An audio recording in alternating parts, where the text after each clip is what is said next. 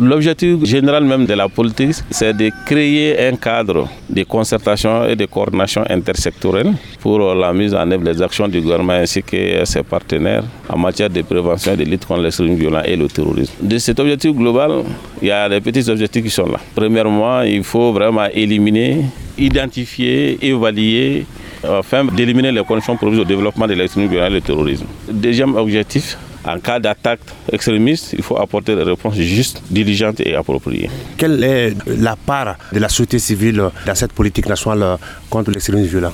La part de la société civile est très importante parce que la réforme du secteur de la sécurité fait aujourd'hui que tous les acteurs sont concernés dans le cadre vraiment de la sécurité. Parce qu'on ne peut pas parler aujourd'hui de la gouvernance de la sécurité sans parler vraiment du monde religieux. Surtout euh, le fléau vraiment qui est l'extrémisme violent et le terrorisme, c'est un fléau qui sévit. Et généralement, ce sont euh, jeunes et les femmes qui sont les plus touchées. Aussi les jeunes qui sont les terreaux fertiles. Euh, à l'extrémisme violent parce qu'ils sont engagés dans l'extrémisme violent. Les femmes sont des victimes. Les gens qui sont engagés sur le terrain laissent derrière eux les femmes. Les victimes de ces cas d'extrémisme violent, on laisse aussi des veuves. Donc, ce qui fait qu'on a besoin de la collaboration vraiment des jeunes et des femmes dans la prévention des luttes contre l'extrémisme violent et le terrorisme.